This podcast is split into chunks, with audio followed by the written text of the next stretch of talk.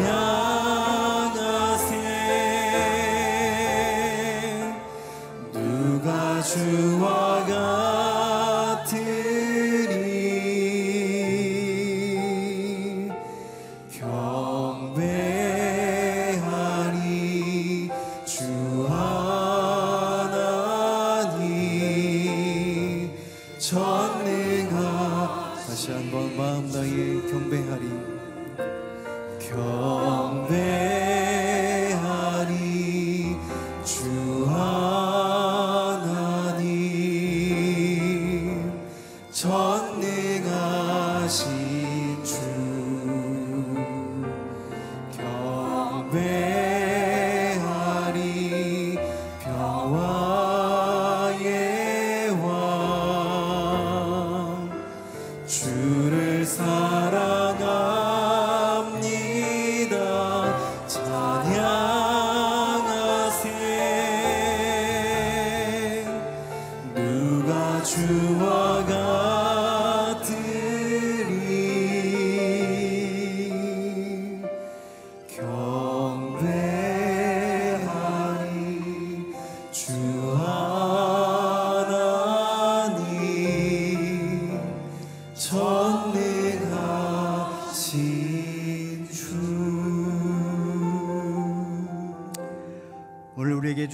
말씀을 위해 함께 기도하시겠습니다. 누가 주와 같겠습니까? 우리에게 생명을 주시고 어둠의 권세와 죽음의 권세로부터 자유롭게 하시려고 우리를 부르신 하나님 아버지, 우리도 또 우리의 날들도 하나님의 것인 줄을 알기에 하루 첫 시간을 하나님께 드립니다. 말씀 없어서 주의 뜻 이루어 주시옵소서. 우리 박형준 목사님께 성령의 기름을 부어 하나님의 말씀이 땅에서 이루어지게 하옵소서. 우리 다 같이 한 목소리로 하나님께 기도드리겠습니다. 하나님 아버지 참으로 우리가 찬양한 것처럼 누가 주와 같겠습니까? 누가 우리에게 생명을 주시고 누가 우리를 거둠의 권세와 죽음으로부터 우리를 건져내시겠습니까? 하나님 오늘 우리의 날들을 허락하신 분도 하나님이신 줄 알기에 우리에게 호흡을 주신 분도 하나님이신 줄 알기에 우리의 첫 시간을 우리의 첫 호흡을 하나님께 드립니다. 하나님 저희들에게 말씀하여 주시옵소서 저희들을 듣길 원합니다. 박형준 목사님께 성령의 기름을 부어 주시옵소서. 하나님. 아버지 우리의 생명 우리의 생명의 근원 되시기에 또 우리의 모든 수치와 죽음을 담당하셔서 주님께서 그 십자가 보혈로 우리를 건져내셨기에 주님을 의지하여 주님의 하나님 보좌 앞에 나옵니다. 하나님의 자비와 긍휼과 은혜로 이 땅과 우리가 진멸되지 아니하는 줄을 알기에 오직 하나님을 경외하며 주님을 찬양합니다. 성령님 박형준 목사님께 임하셔서 오늘이라 일컫는 날 동안 이루실 하나님 뜻 선포되게 하여 주시옵시고 하나님의 영광이 충만한 하나님 이 새벽 되게 하여 주시옵소서. 거룩하시고 의로우신 우리 주님 예수님의 이름으로 기도드렸습니다. 아멘. 일부 새벽 예배 오신 성도님들을 주님의 이름으로 환영하고 축복합니다. 어, 오늘 우리에게 주시는 하나님의 말씀은 시편 110편 1절부터 7절 말씀입니다. 아, 저와 한 절씩 교독하도록 하시겠습니다. 여호와께서 내 주에게 말씀하셨습니다. 내가 내 즉을 내 발의 발판으로 삼을 때까지 내 오른쪽에 앉아 있으라. 여호와께서 시온에서 주의 힘의 지팡이를 내미시고 주의 적들 가운데서 다스리실 것입니다. 주께서 능력을 보이시는 날에 주의 백성들이 거룩한 아름다움을 차려입고 동트는 곳에서 기꺼이 나올 것입니다. 주께는 이슬 같은 주의 청년들이 있지 않습니까? 여호와께서 맹세하셨으니 마음이 바뀌지 않을 것입니다. 너는 멜기세덱의 계열을 따르는 영원한 제사장이다 하신 것입니다. 왕의 오른쪽에 계시는 주께서 그 진노의 날에 왕들을 치실 것입니다. 그분이 이방 민족들을 심판하시어 그곳을 죽은 사람들로 가득 채우고 여러 나라의 우두머리를 치실 것입니다. 다 같이 읽겠습니다. 그분이 길가에 시냇물을 마르고 마시고 고개를 드실 것입니다. 아멘. 아, 박형주 목사님께서 최고의 통치자와 함께 누리는 승리라는 제목으로 말씀 선포해 주시겠습니다.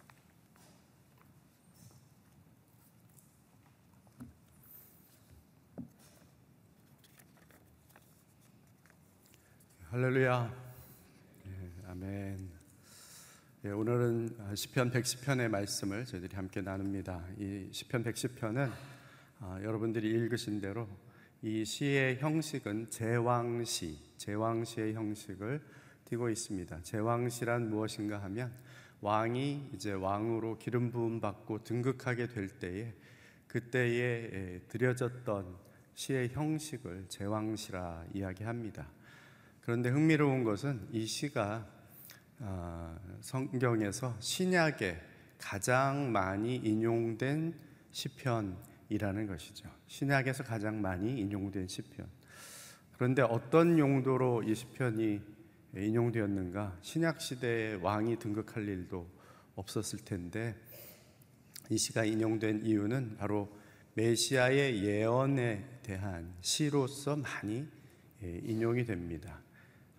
아, 복음서에 공간 복음에 마테마가 누가에 다 나오고 또 히브리서에도 나오고 어, 성경 곳곳에 이 시편에 나오는 어, 그 내용이 그대로 인용되기도 하고 때로는 거기에 나오는 내용 가운데에서 유추되어 또 이렇게 응용되어 어, 그렇게 사용되었던 시편이기도 합니다. 예수님께서도 바리새인들과 논쟁에서 이 시편을 예, 인용해서 질문하신 적이 있습니다.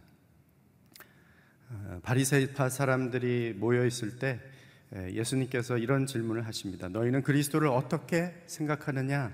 그가 누구의 자손이냐? 어, 그들은 다윗의 자손이십니다라고 대답합니다. 그러자 예수님께서 그들에게 말씀하십니다. 그렇다면 어떻게 다윗이 성령의 감동으로 그를 주라고 불렀느냐?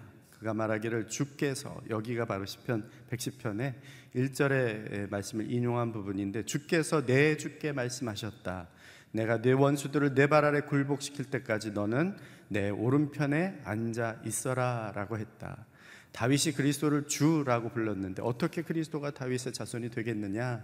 그러자 아무도 예수님께 한 마디 대답조차 할 수 없었고 감히 그 이후로는 예수님께 묻는 자가 하나도 없었다. 바리새인들은 늘 예수님이 예, 과연 그리스도냐 아니냐 이런 이야기 사람들이 하고 있으니까 늘 그를 공격하기 위해서 많은 질문들을 했습니다. 그때 예수님께서 바로 이 시편 110편의 말씀을 인용해서 그리스도가 만약에 다윗의 자손이라면 어떻게 해서 다윗이 그 그리스도 메시아를 일컫는 이 시편의 말씀을 이야기할 때 주라고 부를 수 있었느냐? 그러니까 사실은 그 당시에 모든 사람들이 바리새인들도 이 시편 110편 말씀을 그리스도에 대한 예언의 말씀이다. 시편이다라고 다 인식하고 있었다는 거죠. 누구나 다 그렇게 인식하고 있었던 어, 말씀이기에 이것은 또 메시아 예언의 시편이라고도 우리가 그렇게 이해할 수 있습니다. 오늘 우리가 이 말씀을 살펴볼 때 예수 그리스도에 대한 예언 메시아 시편임을 알고 함께 그 측면에서 이 말씀을 살펴보기를 원합니다. 먼저 1절로 3절 말씀 함께 같이 읽습니다. 시작. 여호와께서 내 주에게 말씀하셨습니다. 내가 내 적들을 내 발판에 발, 어, 발의 발판으로 삼을 때까지 내 오른쪽에 앉아 있으라. 여호와께서 시온에서 주의 힘의 지팡이를 내미시고 주의 적들 가운데서 다스리실 것입니다. 주께서 능력을 보이시는 날에 주의 백성들이 거룩한 아름다움을 차려입고 동트는 곳에서 기꺼이 나아올 것입니다. 주께는 이슬 같은 주의 청년들이 있지 않습니까? 여기 1절에서 3절 말씀은 왕으로 통치하시는 그리스도에 대한 내용으로 어, 되어 있죠. 여기 1절에 여호와께서 내 주에게 말씀하셨습니다. 예수님께서도 말씀하신 것처럼 지금 다윗은 장차 다윗의 자손으로 임하실 하나님이 약속하신 메시아 그리스도에 대한 이야기를 어, 하나님으로부터 그 예언의 말씀을 듣고 있는 거예요. 하나님께서 말씀하시는데 여호와께서 말씀하시는데 누구에게? 예, 그리스도에게 메시아에게. 근데 여기 다윗이 표현할 때 아, 다윗의 자손, 자기의 자손으로 올 사람이라면 그냥 아, 나의 자손에게, 다윗의 자손에게 이렇게 표현할 텐데 하나님께서 내 주께 말씀하셨습니다. 이렇게 표현했다는 거죠. 어, 만약에 그냥 단지 다윗의 자손 육신으로 오실 분이 그리스도라면 다윗이 주라는 표현을 사용하지 않았을 것입니다. 주라는 말은 히브리어로 아도나이, 아도나이라는 표현인데 여기는 여호와께서 내 주께 이렇게 이제 번역을 했어요. 그대로 언어를 잘 번역했지만 사실은 이 여호와라는 어, 이 단어 히브리 자음으로 네 글자인데 이 네 글자는 이 히브리 사람들은 말하지 않는 단어죠. 예, 여호와의 이름을 어떻게 함부로 입에 올리느냐? 그래서 그들은 이 네 글자가 딱 나오면 뭐라고 이야기하냐면 예, 아도나이라고 이렇게 표현을 합니다. 그래서 아마 여러분들이 어떤 구절에 예수님께서도 이제 그런 그 마태복음 바리새인들과 얘기할 때 내 주께서 아니 주께서 내 주께 말씀하시기를 이렇게 표현한 이유가 있는 거예요. 왜냐하면 아도나이가 아도나이에게 말씀하셨다 이런 표현이 아도나이가 나의 아도나이에게 말씀하셨다 결국은 여호와 하나님께서 같은 동등한 신성을 가지신 예수 그리스도 그리스도께서는 바로 그런 분이시다라는 것을 이미 여기에서 암시하고 어, 있다는 사실입니다. 그래서 우리는 그리스도께서는 인성과 신성을 다윗의 자손으로 오신 인성을 가지신 분이지만 동시에 아도나이라고 부르는 바로 신성을 가지신 분이기도 하다는 것을 알 수 있는 것이죠. 또한 여호와 하나님께서 이렇게 말씀하십니다. 내가 네 적을 내 발에 발판으로 삼을 때까지 내 오른쪽에 앉아 있어라. 하나님이 그리스도의 원수를 무릎 꿇게 할 터인데 그때까지 하나님의 오른쪽에 앉아 있으라는 거예요. 우리가 시편 109편 할 때도 오른쪽에 대한 이야기를 많이 했죠. 오른쪽의 자리, 신뢰의 자리, 모든 권위의 자리, 내가 의지할 수 있는 자리. 근데 하나님의 오른편에 하나님이 신뢰하는 하나님이 의지하는 표현이 좀 이상하지만 하나님과 같은 하나님과 동등한 아, 그런 그 역사를 이루신 하나님이 보좌에 앉아 계실 때는 이 땅을 통치하고 다스리는 사역을 하고 계시는 자리죠. 근데 그 오른편에 앉아 있다는 것은 함께 다스리고 통치하는 자로 그리스도를 예, 바로 우편에 앉히셨다는 말씀입니다. 그리스도께서 죽으시고 부활하시고 승천하셔서 하나님 우편에 앉으셨는데 이는 바로 하나님과 함께 동등한 자리에서 온 세상을 다스리고 통치하는 분이시다. 그런 분이 그리스도다라는 것을 깨달을 수 있죠. 그렇습니다. 우리를 구원하시고 우리를 살리신 예수님은 온 세상을 다스리고 통치하는 왕이신 하나님이십니다. 또 여기 내가 네 적들을 내 발의 발판으로 삼게 하겠다 했는데 이것은 원수들을 내 발 아래에 두게 하겠다. 이 고대 사회 전쟁을 하고 나면 그 적장들, 그 적의 우두머리들을 무릎 꿇쳐서 그리고 발 앞에 이렇게 엎드리게 해서 이렇게 발로 밟고 우리가 완전한 승리를 이루었다라는 이러한 표시로 그렇게 한 후에 그들의 목을 치는 그런 이제 그 풍습이 있었어요. 예, 거기에 따라서 이야기하는 거죠. 하나님이 내 원수들을 다 내 발 아래 두고 내 발판에 두겠다는 것은 너로 하여금 그들을 밟고 그들의 목을 쳐 완전한 승리를 이루게 하겠다. 여호수아서에도 그런 이야기가 나오죠. 가나안 전쟁 할 때 다섯 왕을 잡아다가 그 이제 전쟁에서 승리하니까 왕들을 다 엎드리게 하고 이다그 여호수아의 수하에 있는 모든 용사들에게 그들을 다 발로 밟으라 그래요. 무슨 말입니까? 이 하나님께서 주신 가나안 땅, 이 전쟁이 앞으로도 계속될 텐데 이 왕들을 잡고 우리 발 아래 둔 것처럼 이 땅에서의 승리는 너무나도 확실한 승리가 될 것이다. 이, 런그 뭐랄까 그, 그 용사들에게 힘을 북돋아 주는 거죠. 이제 전쟁이 시작되고 이 다섯 왕을 잡았는데 이곳에 있는 가나안 땅 안에 있는 수많은 열왕들의 과의 싸움에서 우리는 승리할 것이고 그들을 발로 밟을 것이고 이처럼 그들의 목을 칠 것이다. 그래서 그리고 나서 그들의 목을 치지요. 완전한 승리. 아, 이러한 온 세상을 다스리고 통치하시는 승리의 왕께서 시온에서 이절에 보니까 시온에서 주의 힘의 지팡이를 내밀어 이방 적들의 땅까지 그들 가운데서 다스리시겠다.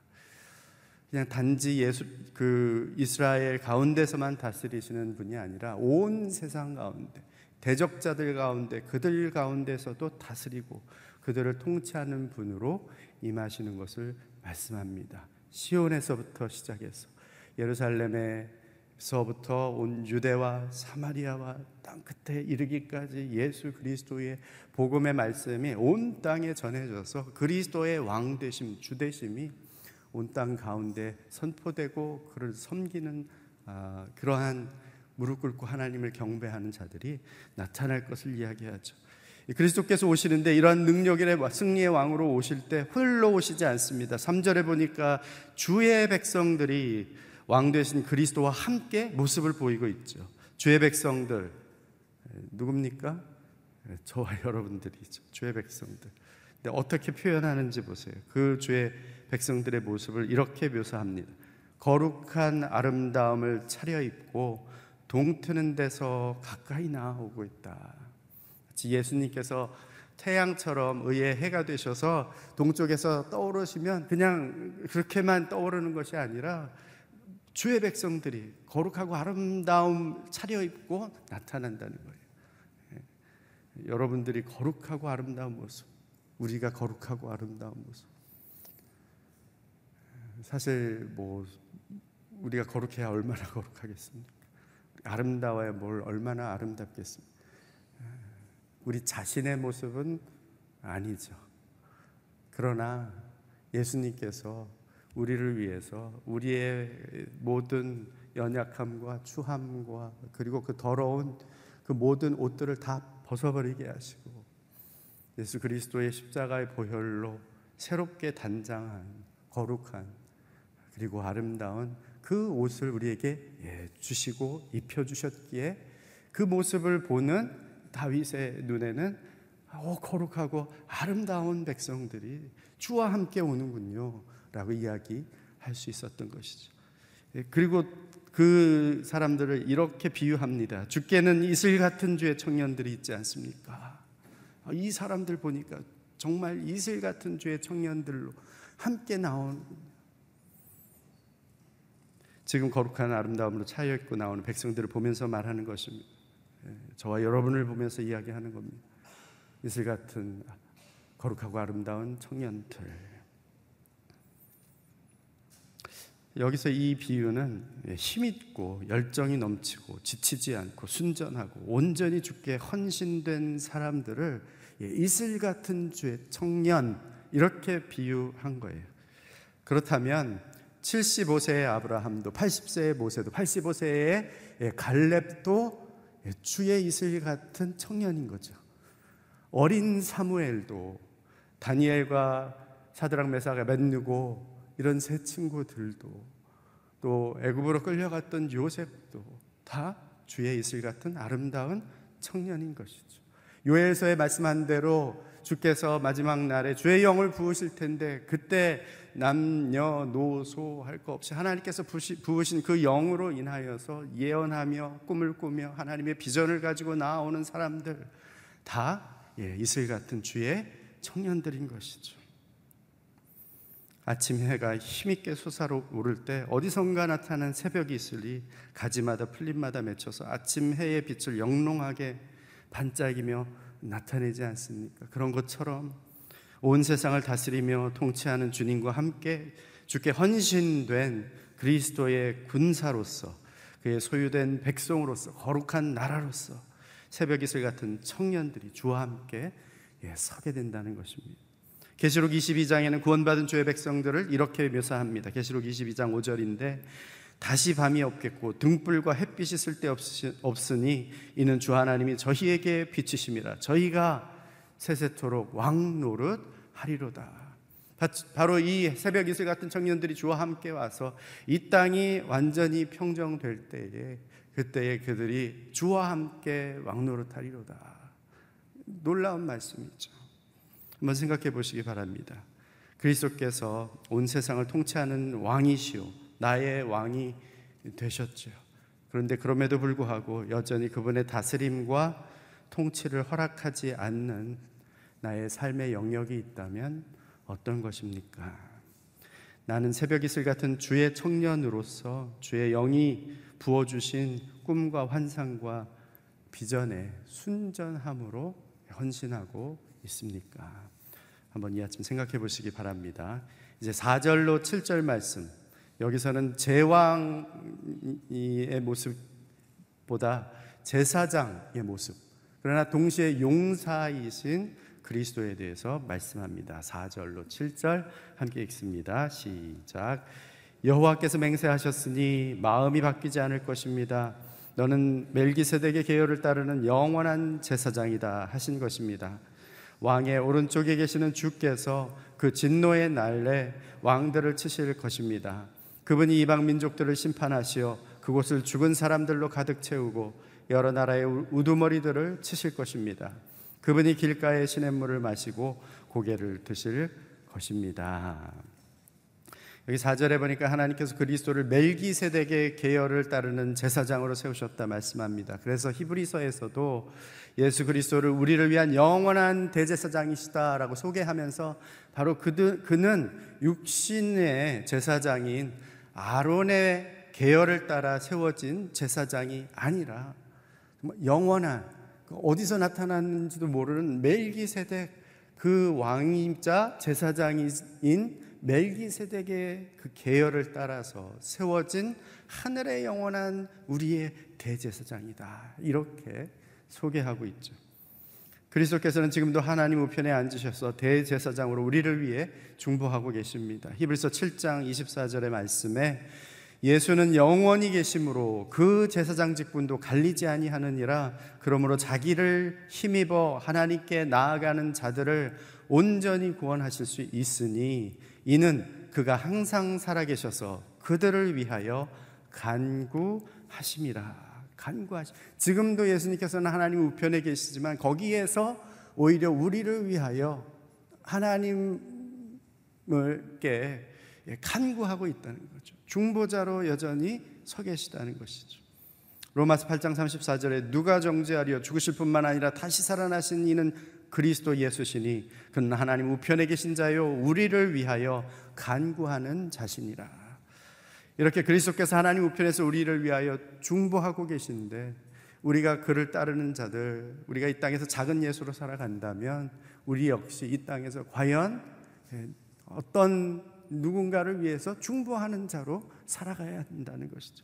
영혼을 위해서 그 사람을 위하여서 중보하는 자로 어, 살아가야 하는 것입니다. 생각해 보시기 바랍니다. 내가 왕 같은 제사장으로 하나님 앞에 구원받도록 중보해야 할 사람은 누구입니까? 다 있겠죠. 여러분들 삶 가운데.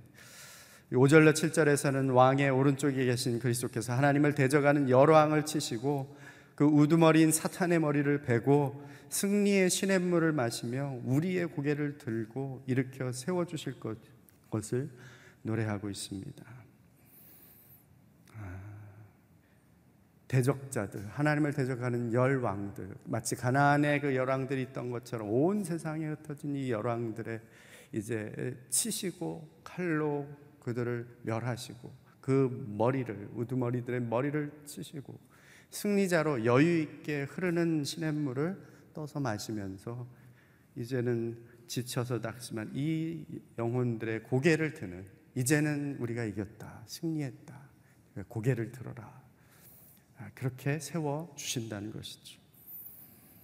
가만히 생각해 보면 이 열왕은 온 세상에 있지만 또한 내 안에도 예, 열왕이 있습니다.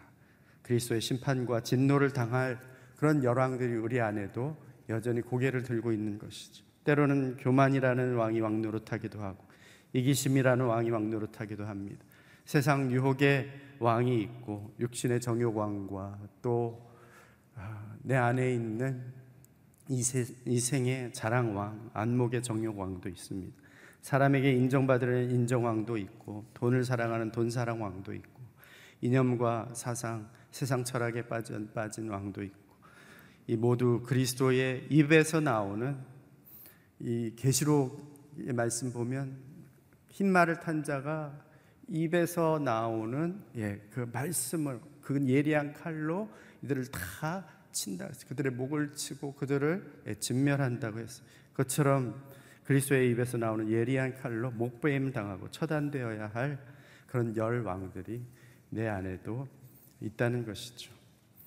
다윗은 시편 3편에서 이 그 마지막에 우리의 고개를 드는 이 장면에 대해서 이렇게도 말씀합니다.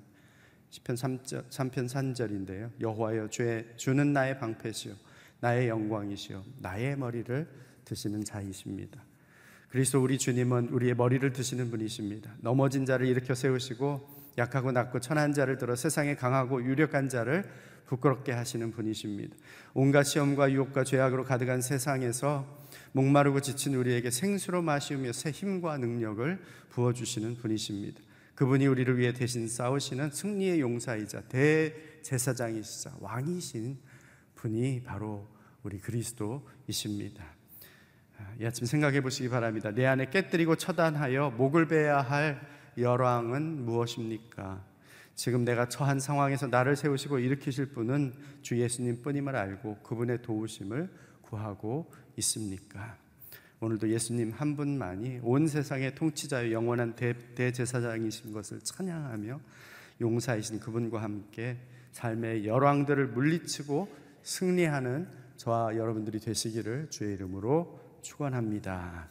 아멘. 함께 기도하겠습니다. 이 시간 기도할 때 그리스도의 통치와 다스림이 복음을 통해 예루살렘과 온 유대와 사마리아 땅 끝까지 이르게 하여 주시옵소서.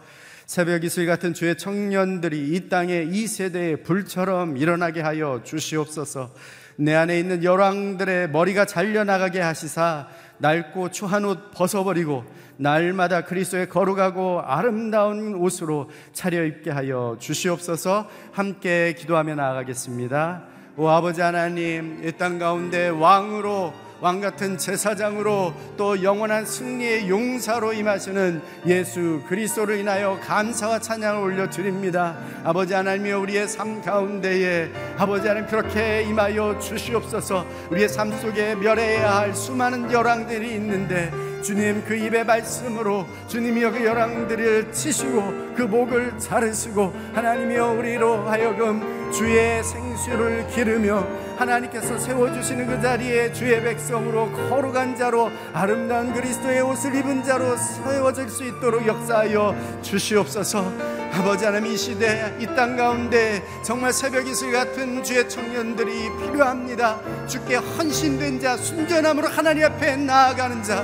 아버지 하나님 앞에 그렇게 그리스도의 이름으로 선 자들을 하나님께서 부릴 듯 일게 하여 주시사. 이 땅 가운데 다시 한번 그리스도의 푸른 계절이 임하게 하여 주시옵소서 하나님 우리도 그 반열에 서기를 원합니다 하나님 우리로 하여금 그리스도 한 분만 섬기며 한 분만 우리의 왕으로 모시고 주 앞에 온전함으로 거룩함으로 순전함으로 함께 주와 이 길을 걸어갈 수 있도록 역사하여 주옵소서.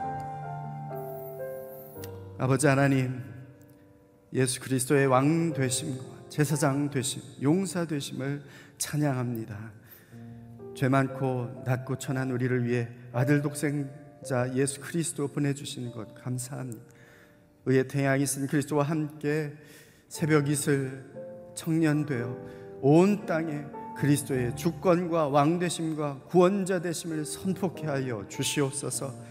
내 안에 있는 열왕과 같은 교만과 이기심과 정욕과 세상 사랑과 나태함과 시기 질투 다 물리치고 멸하게 하시고 우리로 날마다 주와 함께 승리의 생수를 마시게 하여 주시옵소서. 이제는 우리 구주 예수 그리스도의 은혜와 하나님 아버지의 사랑하심과 성령의 교통 역사하심이 승리의 용사요 우리의 영원한 중보이신 그리고 우리의 왕 되시는 예수 그리스도 그 한 분 찬양하며 경배하며 그 놀라운 구원의 이름을 온 열방 가운데 선포함으로 하나님의 거룩한 새벽 이슬 같은 청년들로 서기를 원하는 이 자리에 머리 숙인 주의 백성들 위에와 주의 몸된 교회 위에 땅 끝에서 열방의 놀라운 이 구원의 복음의 소식을 증거하고 있는 선교사님들 위해 이제로부터 영원토록 함께 하옵시기를 간절히 축원하옵나이다. 아멘.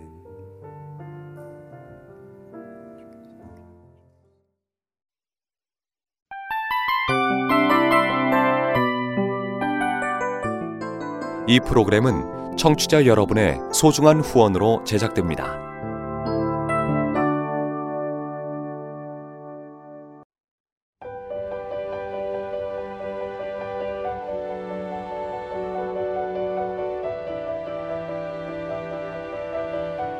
세상에는 수많은 교회들이 있지만 더 깊이 있는 말씀 강해를 찾기 위해 크기로만 교회를 선정하지 않습니다. 보다 좋은 영적 콘텐츠를 더 많이 나누기 위해 방송비를 받지 않습니다. 1년 365일 복음만 전하고 싶어서 우리는 광고를 하지 않습니다. 온누리의 복음을 땅끝까지 CGN TV와 함께 땅끝 선교사가 되주세요